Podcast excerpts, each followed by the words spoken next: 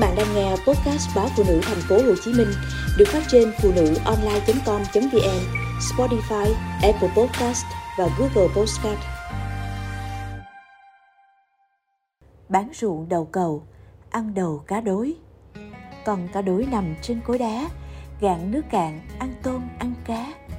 Và con người tha hương ngót 20 năm có lẽ là tôi, không nỡ chối từ quá khứ. Chú ơi, mua cá đi, cá vừa đánh dưới sông lên tươi lắm. Lời mời chào của bà cụ đang long khom cuối dãy hàng cá khiến tôi chú ý.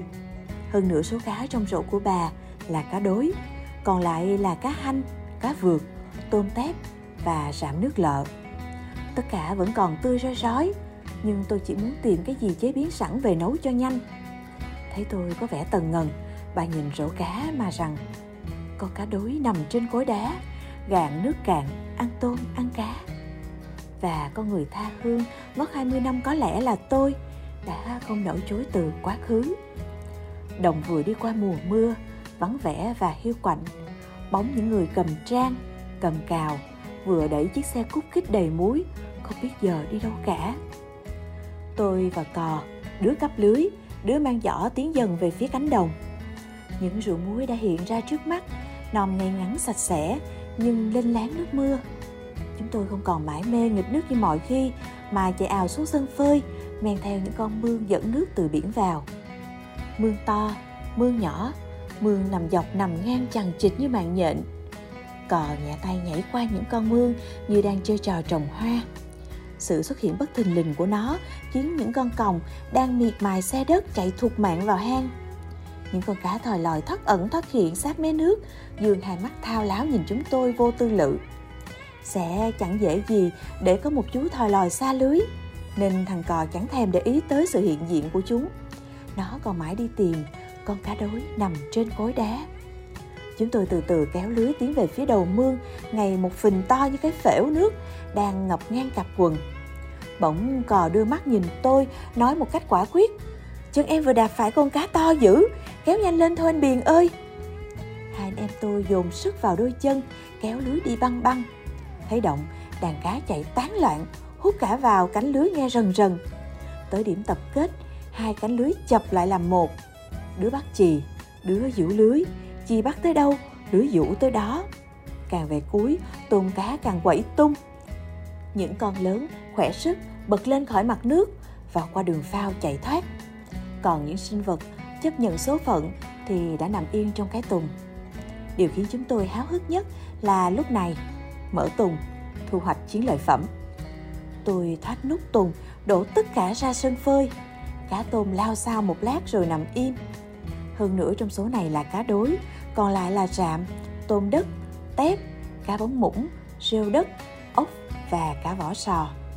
Còn nhanh tay chộp rạm cho vào giỏ, tôi thì ngồi nhặt cá và tôm những con cá đối sáng lấp lánh, chỉ lẫy nhẹ mình. Chúng tôi cứ mãi miết kéo lưới hết con mương này đến con mương khác, cho tới khi đôi bàn tay và đôi chân trắng bệch vì ngâm nước lâu. Gió chiều mỗi lúc một thổi mạnh, cái lạnh bắt đầu thấm qua lớp áo quần ướt sũng. Chúng tôi thu lưới trở về. Về đến nhà, mẹ tôi tất bật chuẩn bị chậu nước ấm cho hai anh em tắm, rồi mới xách giỏ cá ra làm. Mẹ nhặt sạch rêu và ốc lựa tôm tép ra riêng dành để nấu canh. Còn cá đối, đương nhiên là để kho. Cá đối kho tiêu, kho nghệ hay kho dưa đều rất ngon, nhưng thích nhất vẫn là kho cà chua. Cá đối mẹ rửa sạch sẽ, móc mang, không cần đánh vẫy hoặc làm ruột vì cá đối chỉ ăn rong rêu. Rồi đem cá ướp cùng hạt tiêu, một chút hành tỏi băm nhỏ, chút đường, nước mắm, dầu ăn, bột ngọt cho thấm sau cùng mẹ đem con cá kho chung với nước sốt cà trên ngọn lửa riu riu. Canh chừng cá được, mẹ nhấc xuống, rắc thêm tiêu và ngò. Cá đối kho ăn cùng cơm nóng trong những ngày tiết trời lành lạnh. Có lẽ không gì thú bằng. Thịt cá đối thơm, vừa dai vừa ngọt, thấm vị cay mặn của các loại gia vị. Ăn nghe thật đậm đà.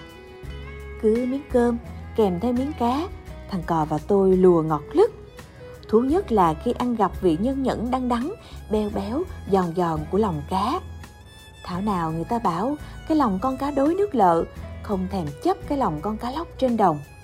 Đặc biệt cái đầu cá đối vừa thơm vừa bùi. Đúng như câu tục ngữ, bán ruộng đầu cầu, ăn đầu cá đối. Vừa ăn vừa nói chuyện, chẳng biết chốc nồi cơm đã hết vèo. Cá đối còn, những buổi sau mẹ lại hâm nóng. Và cá đối một lửa đã ngon, thì cá đối hai lửa, ba lửa vẫn cứ ngon. Chú ơi, cá đối của chú đây. Tôi giật mình khi bà hàng chài gọi. Bà đã giúp tôi lấy mang, cắt đuôi và vây cá, cho cá vào túi đựng. Ngày hôm đó, tôi quyết định về sớm, tự tay ướp rồi kho cá và không quên bảo với vợ con rằng đó là vị quê nhà